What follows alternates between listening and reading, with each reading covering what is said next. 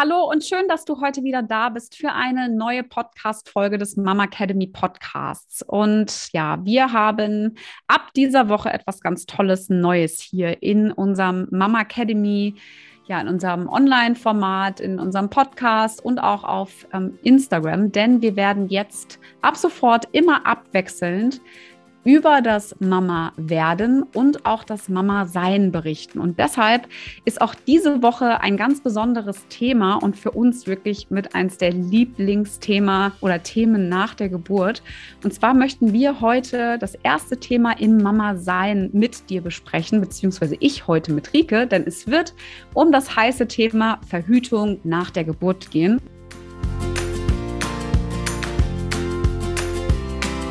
Hallo und herzlich willkommen beim Mama Academy Podcast, deinem Podcast für ein ganzheitlich gesundes und erfülltes Mama-Leben. Wir sind Rike, Katharina und Nicole, eine Ärztin, zwei Mamas und drei Yogalehrerinnen. Zusammen möchten wir dich mit unserem Wissen aus dem Bereich Medizin, Yoga, Coaching und Ernährung bei der größten Transformation deines Lebens unterstützen. Als Mamas und Frauen ist es unser Herzensprojekt, dich in deine volle Kraft zu bringen. Wir haben vor kurzem eine Umfrage gestartet, also letzte Woche bei Instagram und wollten wissen, was ihr alles wissen möchtet. Und ja, das werden wir jetzt hier heute gemeinsam beantworten. Ich sage Hallo und herzlich willkommen, liebe Rike. Hallo, liebe Katharina. Und ich freue mich total, dass wir jetzt auch wieder vermehrt Mama-Themen besprechen, weil yes.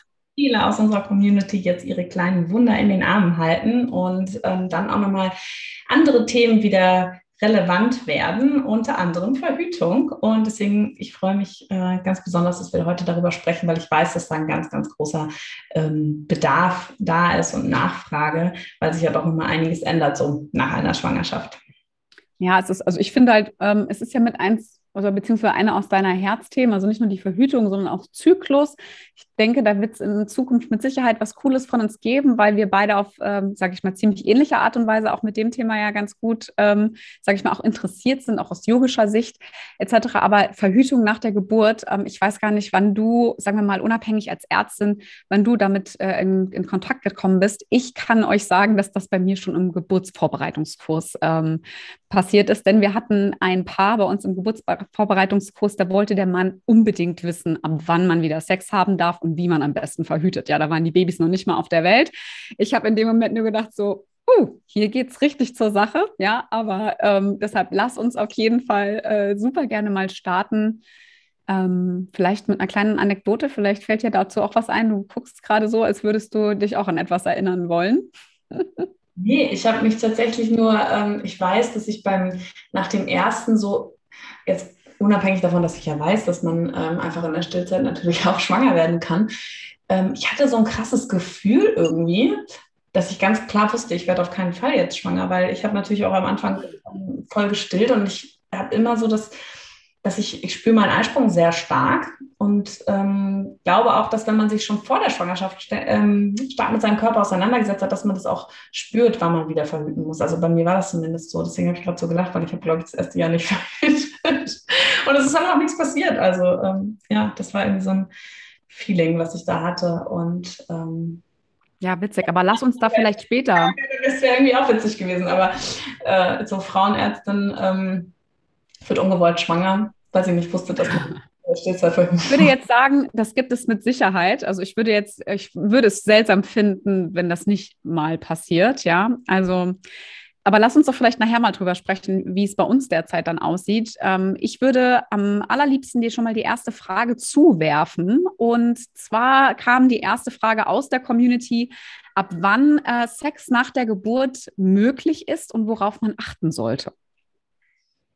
Also ähm, da gibt es eine wichtige Sache, die man auf jeden Fall wissen sollte. Ähm, das ist das, der Wochenfluss. Also das ist für uns Ärzte immer sowas, wo wir sagen, der Wochenfluss, also das Wundsekret und Blut, was nach der Entbindung aus der Gebärmutter ähm, noch rauskommt oder auch restliche Gewebe, von zum Beispiel Eihäuten oder vielleicht auch Plazenta minimal, also was da noch so mitkommt.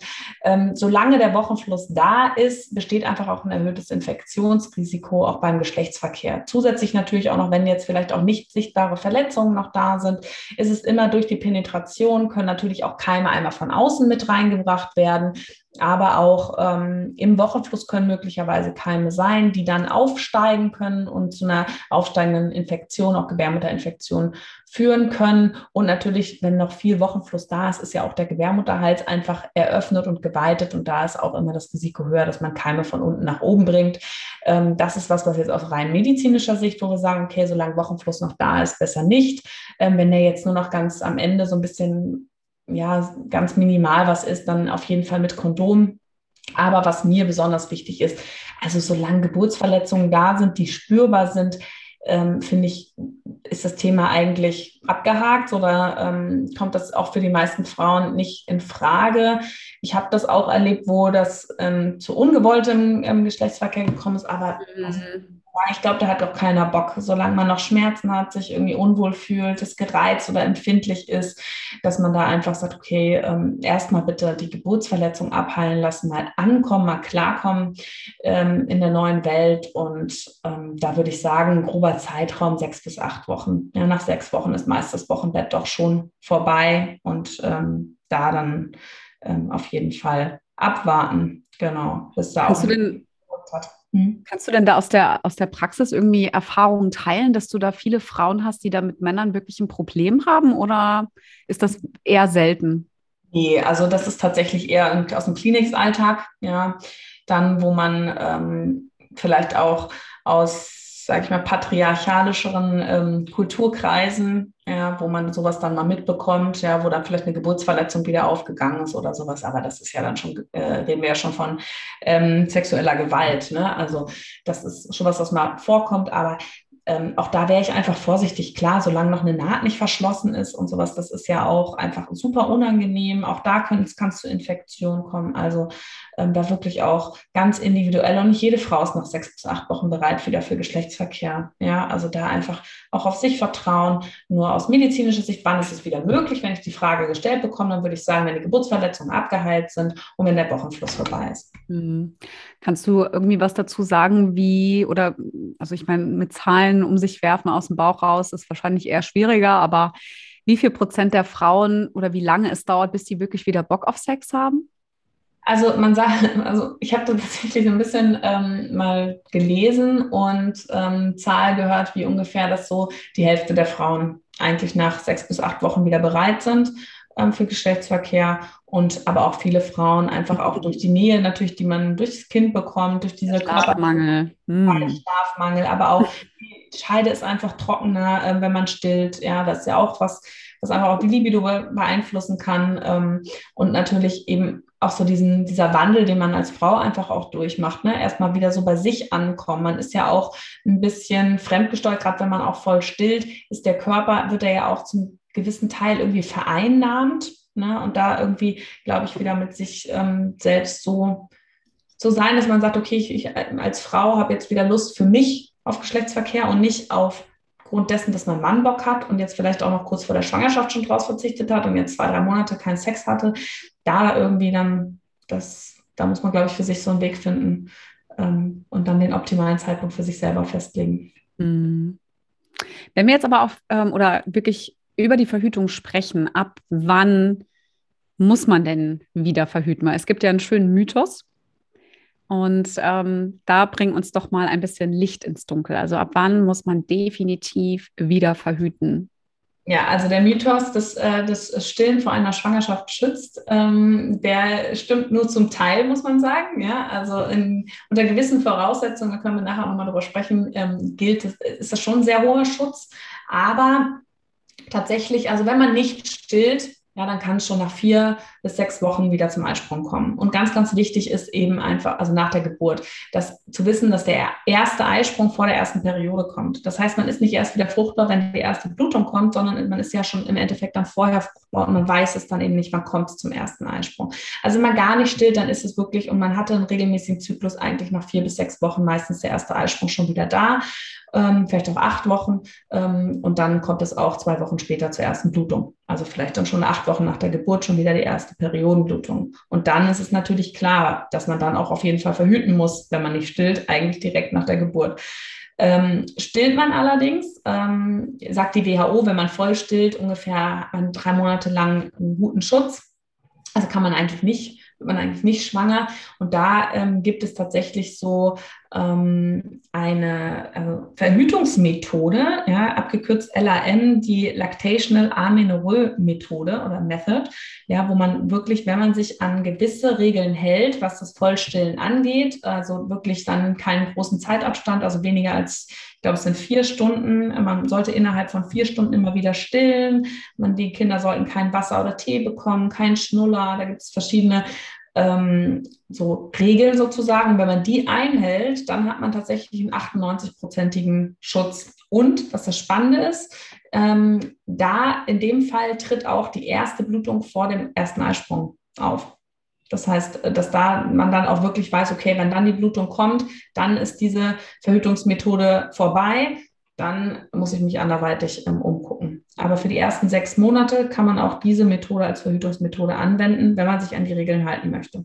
Was würdest du denn sagen? Also, weil ich finde das mit NFP, also das, das ist ja, es sind wahnsinnige Regeln. Ich habe das damals auch gelesen, weil ich habe, ähm, bevor ich schwanger geworden bin, ähm, ich glaube fast über ein Jahr, habe ich mit ähm, der NFP-Methode wirklich äh, verhütet. Ja, bei mir ist es aber definitiv auch kein Problem, weil ich einen sehr, sehr regelmäßigen Zyklus habe und ähm, das wirklich also einfach total safe war und ich auch so wie du meinen Eisprung auch extrem äh, stark spüre ich habe das damals auch gelesen, ja, weil mir war das, ähm, ich habe auch das Buch zu Hause und ich weiß, dass das eben auch möglich ist, aber das sind so krasse Regeln, dass ich das zum Beispiel als Frau gar nicht irgendwie ähm, einhalten hätte können, ja, also auch vor allem dieses Nachts dann immer wieder wecken und stillen, da habe ich auch ehrlicherweise, ich war froh über, glaube ich, über jede Minute Schlaf, die ich irgendwie bekommen konnte.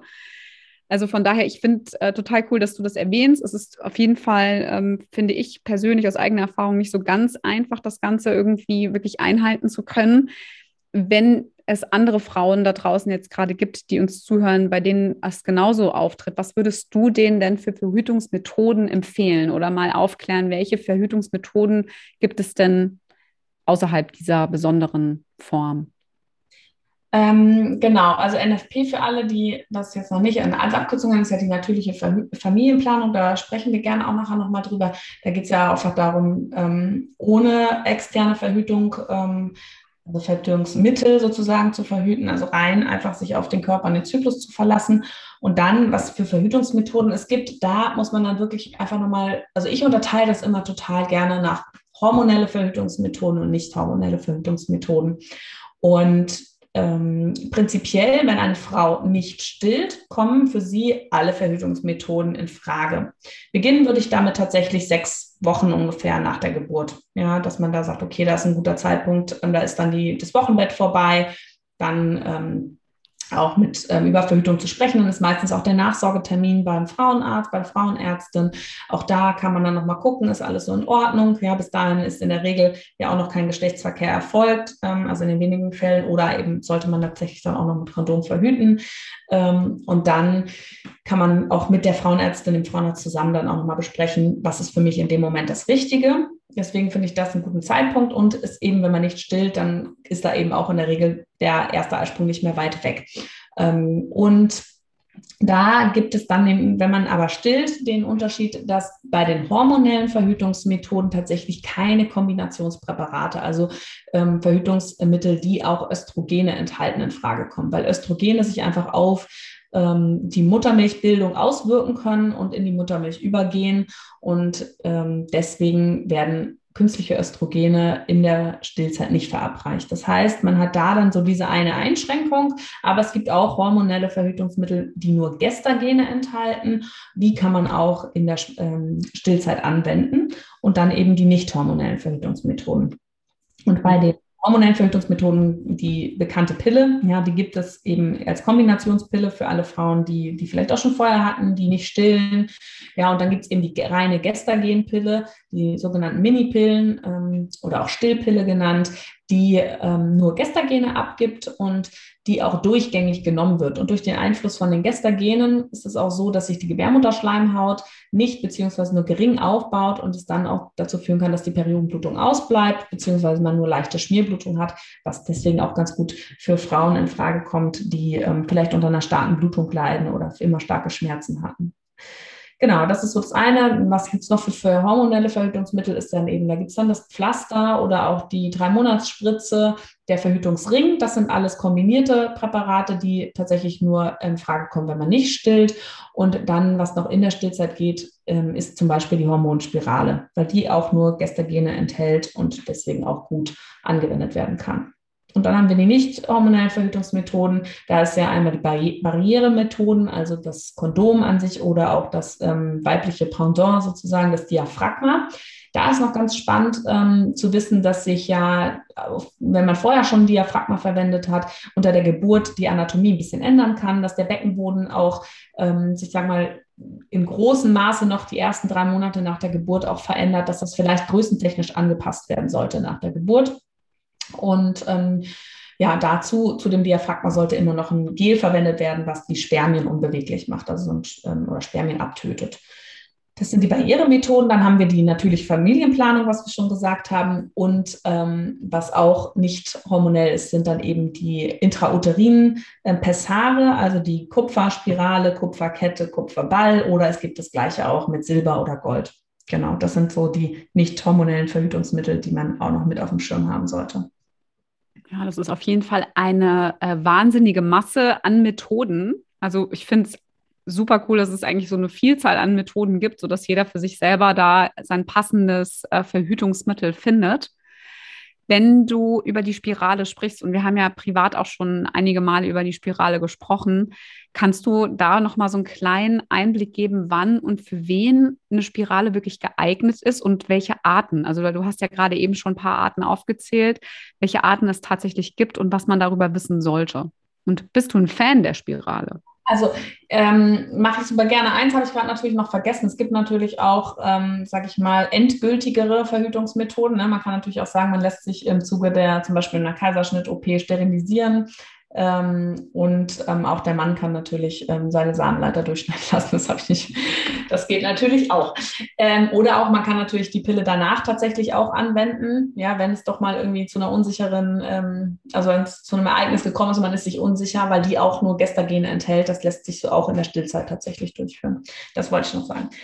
Genau, ähm, ja, Spirale. Also erstmal wieder da auch so der Unterschied Hormonspirale ähm, oder Kupfersystem. Bei der Hormonspirale gibt es eben von der Form her nur eine, also die sind alle T-förmig. Ja, da gibt es kleinere und größere. Je nach Größe und Art können die drei bis fünf Jahre liegen bleiben.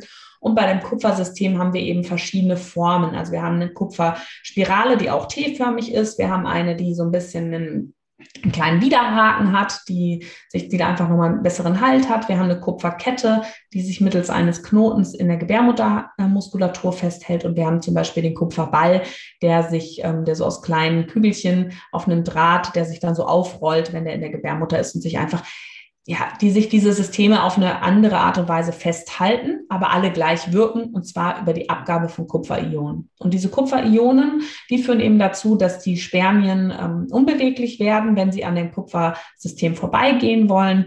Plus sie verändern so ein bisschen den Cervixschleim auch, sodass es für die ungemütlicher wird, da drin zu schwimmen. Und was sie auch machen, ist, dass sie die in der Umgebung, wo sie liegen, die Gebärmutterschleimhaut verändern, sodass sich eine, wenn es doch mal ein Spermium schafft, eine befruchtete Eizelle eben nicht so gerne dort einnistet. Das ist eigentlich die Wirkungsweise der Kupfersysteme. Ähm, und die Hormonspirale, die wirkt eben über die Abgabe von geringen Mengen an Gestagenhormonen, die auch wiederum den Zervixschleim verdicken, sodass die ähm, Spermien da nicht so gut aufsteigen und aufsteigen können in die Gebärmutter. Und sie verhindern den Aufbau der Gebärmutterschleimhaut, sodass die ganz schmal und dünn ist und dann sich auch wiederum keine Eizelle, die befruchtet wäre, dann einnisten kann. Das ähm, ist so die Wirkungsweise der Spirale. Und was ist jetzt für wen geeignet? Also prinzipiell ähm, kann eine Spirale, wie gesagt, jede Frau haben nach der ähm, Entbindung. Wir, man kann eine Spirale auch sechs bis acht Wochen nach der Entbindung schon einsetzen. Ja, auch das ist so ein bisschen so ein Gefühl, wie fühle ich mich? Möchte ich jetzt wirklich schon auch wieder, sag ich mal, dass jemand mir manipuliert auch irgendwie an der Gebärmutter, ja, oder möchte ich vielleicht sagen, ich, ich verhüte erstmal drei Monate nochmal mit einem Kondom und wenn ich mich besser fühle, dann, ähm, dann mache ich das. Das ist ja auch ganz individuell, aber möglich ist es ab sechs bis acht Wochen nach der Geburt, weil da dann die Rückbildung der Gebärmutter eigentlich abgeschlossen ist. Also die hat wieder ihre ursprüngliche Größe zurück. Und ähm, eingesetzt wird sie beim Frauenarzt, bei der Frauenärztin in der Regel. Also es gibt Ausnahmesituationen, dass man das auch mal in Narkose macht, aber das ähm, ist in der Regel auch nicht notwendig. Und gerade nach einer spontanen Entbindung oder wenn sich der Muttermund unter der Geburt geöffnet hat, kann ja auch sein, dass es dann zwar ein Kaiserschnitt geworden ist, aber dass der Muttermund mal offen war, kann man wirklich die Spirale sehr, sehr gut und komplikationslos einlegen, eigentlich sogar im ersten Jahr nach einer Geburt. Also da auch keine Panik, wenn man sagt, nach drei Monaten erst die Spirale, dann ist der Muttermund meistens doch noch so weich und ähm, lässt sich gut weiten, dass man die Spirale da komplikationslos reinlegen kann. Ähm, wenn man nicht spontan entbunden hat oder der Gebärmuttermund nicht auf war, dann gibt es auch die Möglichkeit, wie sonst auch, dass man einfach eine, ähm, über ein Medikament, was vorher eingenommen wird, den Gebärmutterhals ein bisschen aufweitet oder man legt einfach die Spirale auch unter der Monat äh, Periodenblutung. Auch da ist der Gebärmutterhals ein bisschen eröffnet. Ja, und dann noch die Frage, ähm, für wen eignet sich was? Also mir ist da immer ganz, ähm, natürlich ist erstmal die, der Wunsch der Patientin, möchte ich hormonell verhüten oder nicht. Und dann ist aber auch immer so die Frage, finde ich, ähm, weil ja auch ganz oft die Hormone einfach im Verruf sind, ja, dass da sagt, ich will auf gar keinen Fall Hormone, ähm, so die Frage haben, hat die Frau starke Schmerzen während ihrer Periodenblutung oder eine sehr starke Blutung? Dann würde ich eher sagen, hm, also mit der Kupferspirale wird es in jedem Fall nicht besser werden, ja, weil die macht nichts besser, die kann die Blutung sogar eher verlängern, die kann auch Schmerzen verstärken, was nicht sein muss, aber was schon sein kann, dadurch einfach, dass ein Fremdkörper in der Gebärmutter ist. Die Hormonspirale wiederum führt ja dazu, dass die Gebärmutterschleimhaut sich nicht aufbaut und dass es deswegen auch zu einer geringeren oder auch zu gar keiner Monatsblutung kommt im Verlauf und damit natürlich auch die Schmerzen weniger werden und die Blutungsmenge weniger wird. Also es kann auch ein Vorteil dann eben sein und man kann das auch so therapeutisch nutzen in dem Moment. Und äh, das ist einfach nochmal ganz wichtig, dann auch zu wissen, dass die Hormonmenge, die über eine Spirale abgegeben wird, ungefähr ein Zehntel von dem ist, was über die Pille eingenommen wird.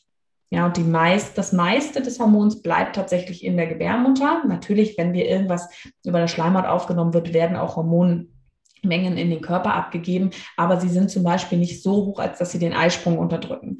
Das heißt, da, da ist eigentlich noch ein Zyklus im Körper da, nur eben keine Blutung. Das ich auch nochmal so wichtig finde als Aufklärung. Also, dass auch die hormonellen Nebenwirkungen oder Nebenwirkungen von den Hormonen ähm, viel geringer ausfallen in der Regel als unter einer Pilleneinnahme. Ich glaube, so eine ganz, ganz wichtige Frage oder ähm, was, denke ich, ziemlich viele Frauen interessiert ist, ist, wenn du die einsetzt, eine Spirale, ist es schmerzhaft und wie groß sind die Spiralen?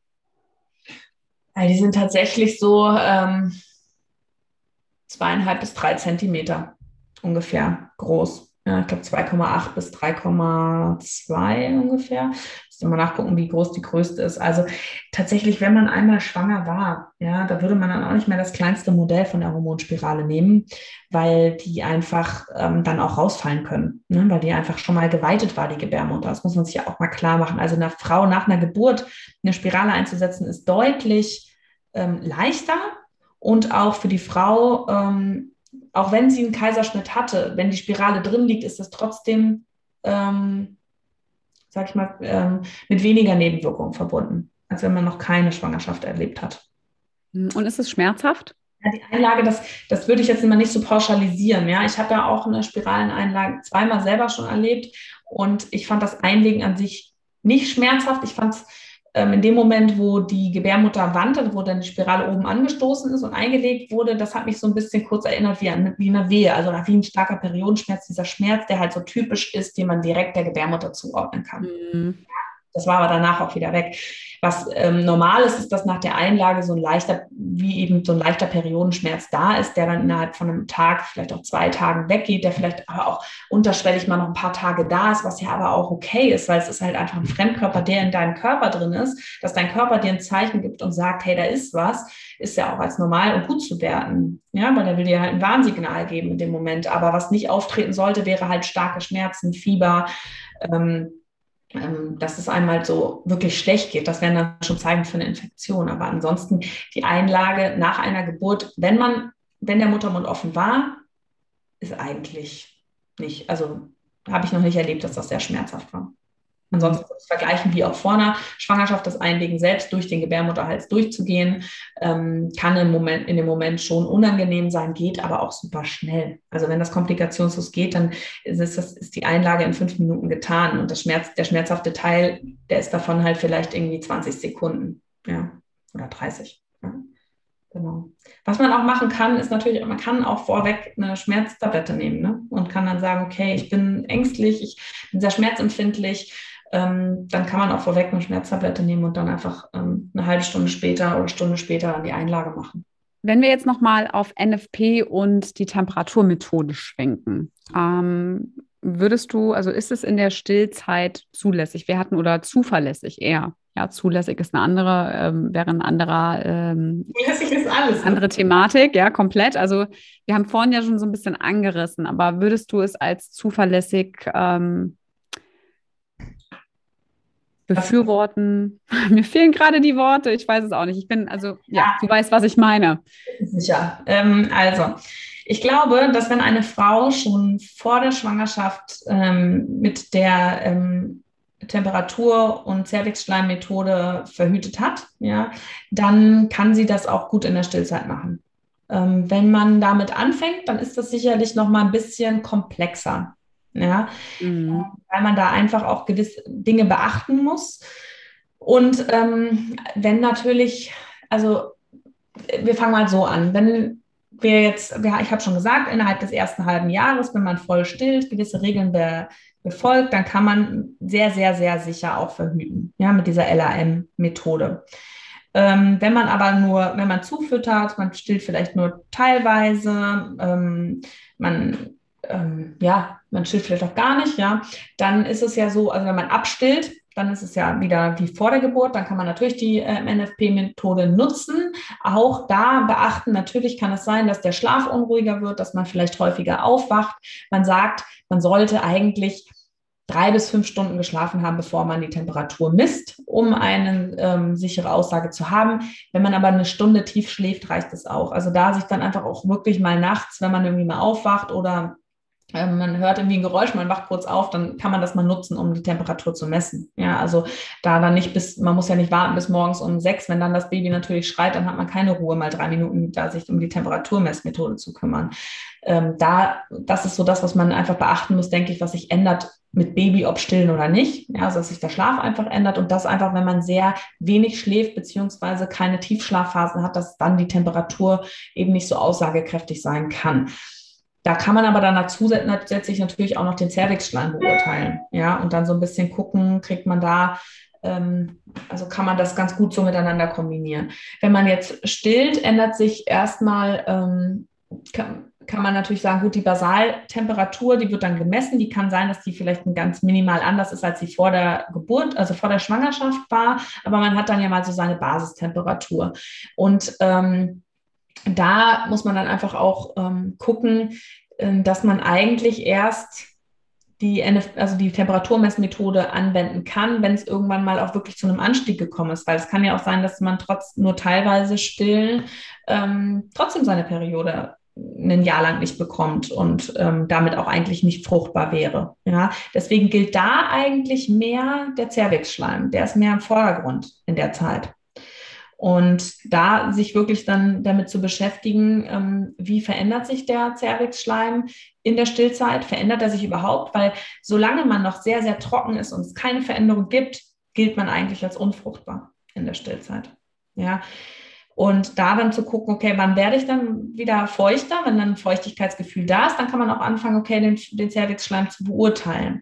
Und dann gibt es aus Sicherheitsgründen sozusagen nochmal einen Unterschied, dass man sich einen Tag mehr nimmt, ähm, um sicherer zu sein. Das heißt, man, ähm, wenn man jetzt nicht mit Temperatur geht, sondern nur mit Cervixschleim und der Cervixschleim hat sein Maximum erreicht, dann ist eigentlich, ist man außerhalb einer Stillzeit drei Tage gilt man dann noch als fruchtbar und bei der ähm, und in der Stillzeit sind es dann eben vier Tage, dass man erst am Abend des vierten Tages nach dem maximalen Schleimzeitpunkt sozusagen noch da, dann ist man unfruchtbar. Und genauso ist es mit der Temperatur. Wenn die Temperatur, wenn man die dann mit dazu nehmen kann zu messen, wenn die dann ansteigt, dann ist man eigentlich ab dem dritten Tag nach dem Temperaturanstieg, der ja nach dem Eisprung erfolgt, nicht mehr fruchtbar. Während der Stillzeit sagt man ab dem vierten Tag. Das ist so ein bisschen so ein Unterschied. Aber das ist jetzt auch schwierig, was jemandem in zehn Minuten im Podcast zu erklären. Also prinzipiell, um deine Frage zu beantworten, man kann rechtssicher mit der NFP-Methode in der Stillzeit verhüten. Sicherlich einfacher, wenn man das vorher schon gemacht hat. In einem normalen Zyklus ohne Stillzeit. Also für mich war das einfach nichts. Also ich habe echt, und ich, finde, das ist ein Mega-System. Ähm, also ich bin da ein absoluter Fan von. Ich, finde, wenn man damit anfängt, dann braucht es echt ein paar Monate, bis man sich da so eingefuchst hat. Ähm, es gibt aber auch wirklich ganz, ganz tolle Foren, die man dazu nutzen kann, ähm, bei denen man auch mit Experten betreut wird. Ja, das fand ich mega. Aber in der Stillzeit für mich persönlich kann ich jetzt mal aus dem Nähkästchen plaudern, war das gar nichts, weil auch immer dieses ständige Aufstehen nachts und dann, ich habe dann auch teilweise vergessen Tage, weißt du, die, das Thermometer, wo war es dann? Dann habe ich es irgendwie vergessen. Dann, also das war dann so, so ein Wahnsinnsdurcheinander, weißt du, dass ich es einfach komplett gelassen habe. Also das, das, ist aber auch nur mein eigener persönlicher Weg, ja. Also für uns war das einfach zu dem Zeitpunkt nicht das Richtige. Ähm, ist aber so, dass ich jetzt heute es auch wieder mache, weil es halt einfach ähm, mega ist. Ja, also nicht nur, um halt schwanger werden zu wollen, sondern halt auch genau ähm, halt eben um zu verhüten.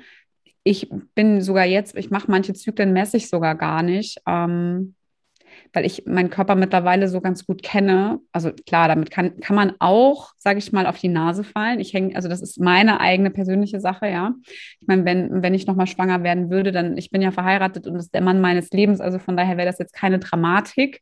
Aber ich habe mich jetzt so viele, ich weiß gar nicht, wie viele Zyklen durch meinen Körper durchgespürt und nicht. Und ich finde, man hat irgendwann, wenn es halt immer relativ gleich ist, hast du ja ein ganz gutes Gefühl. Also vorher war es bei mir auch schon immer so, dass der Eisprung immer an, an Tag X oder Y halt immer war. Ja, dass mhm. es eigentlich gar keine Ausnahme gab. Auch nachdem ich, ich weiß nicht, auch ich habe, glaube mein Zyklus, der war dann wieder da. Ich glaube auch nach vier Monaten nach der Geburt. Das ging bei mir auch irgendwie super schnell. Ich hatte auch Freundinnen, die haben irgendwie, ich glaube, neun Monate keinen Zyklus ähm, in dem Sinne gehabt. Also es hat echt neun oder zehn Monate gedauert, bis die, bis die wieder eine Menstruation bekommen haben. Ähm, bei mir ging das alles einfach unfassbar schnell. Aber ich muss auch sagen, ich hatte, ich war jetzt auch, bin, ich würde, also ich wäre früher keine Amme geworden. Ja, wenn ich irgendwie im Mittelalter oder danach, ich wäre keine Amme gewesen. Definitiv, ich hätte wahrscheinlich eine gebraucht, aber ich wäre keine geworden, sozusagen. Ja. Das, wär, das ist witzig. Guck mal, mir hat es beim ersten wirklich bis zum letzten Tropfen Milch gebraucht. Ne? Auch wenn ich nur noch irgendwie einmal, zweimal am Tag gestillt habe. Ja, abgefahren. Das ist ein bisschen anders, aber es ist ähm, schon ähm, ja, extrem spannend, wie sich das so unterscheidet. Ne? Ähm, ja, und einfach wollte ich noch sagen, ja, mit der Temperaturmethode, wie gesagt, also solange da auch keine Temperaturanstieg ist, da sollte man sich halt auf den Cervixschleim dann irgendwo verlassen, weil du ja auch da wiederum sagen musst, dass der erste Eisprung kommt vor der ersten Periode, mhm. ja. Und eigentlich mit der Temperaturmethode erst angefangen, ähm, du erst anfangen kannst, wenn einmal ein Anstieg da war, das heißt, wenn einmal ein Eisprung da war, weil ähm, wenn du einen Anstieg hast und du verlässt dich darauf, dann ist ja der Eisprung schon gewesen. Das ja. heißt, da wäre dein fruchtbares Fenster schon. Deswegen ist ja am Anfang in der Stillzeit wirklich der Schleim eher ähm, das ähm, Ausschlaggebende und Wichtige. Und wie, ich habe es ja auch gesagt, also ich glaube, wenn man damit schon viele Jahre ähm, Erfahrung hat, dann kann man das auch gut machen. Und man muss halt einfach auch wieder da nicht so streng mit sich sein, wenn man da, wie du jetzt sagst, so absolut der Fan ist und dann merkt man auf einmal, boah, mit meinem Baby und das klappt nicht und ich mhm. setze mich unter Druck, dann macht man es halt wann anders wieder. Ne? Also dann kann man ja auch sich andere Dinge überlegen. Also man hat ja schon einen Pool, aus dem man schöpfen kann, obwohl ich auch meinen Patienten immer wieder sage, es gibt das perfekte Verhütungsmittel nicht. Und wer das auf den Markt bringt, der hat auf jeden Fall ausgesorgt, ja, weil es hat alles seine Vor- und Nachteile und jeder muss individuell gucken, was passt in meine Situation, wie lange möchte ich auch verhüten. Wenn ich weiß, ich habe in einem halben Jahr wieder einen Kinderwunsch, warum brauche ich dann mir eine Spirale einsetzen lassen, die relativ teuer ist und für fünf Jahre liegen bleiben kann? Ja, mhm. oder ähm, habe ich schlechte Erfahrung mit der Pille und ich habe sehr lange gebraucht, bis sich mein Zyklus wieder eingestellt hat und habe deswegen lange gebraucht, um wieder schwanger zu werden. Möchte ich das nochmal? Ähm, ne? Oder sage ich, ich habe die Pille genommen, abgesetzt, bin schwanger geworden, ich habe nie Probleme gehabt mit der Pille, dann darf man das auch weiter nehmen. Ja? Man muss sich auch da nicht vom Umfeld beeinflussen lassen, sondern wirklich gucken, was passt zu mir, ja, was, ähm, wie fühle ich mich, wie ist auch meine Periodenblutung, ja, wenn ich sage, ich habe da Schmerzen und auch das kann sich nach einer Geburt verändern, ja, ist vielleicht auch nochmal schön, da auch nochmal zu gucken, hat sich das verändert, habe ich denn jetzt noch überhaupt diese Schmerzen, ja, ähm, ist das eine starke Blutung? Viele haben nach, der, ähm, nach einer Geburt sehr starke Blutung. Ja? Ist da vielleicht nicht doch eine Hormonspirale besser als eine Kupferspirale? Also, dass man da so ein bisschen in sich reinfühlt und auch guckt, was, was passt jetzt ähm, zu meiner Situation, zu meinem, ähm, meiner weiteren Familienplanung und zu meinem Körper auch. Ja.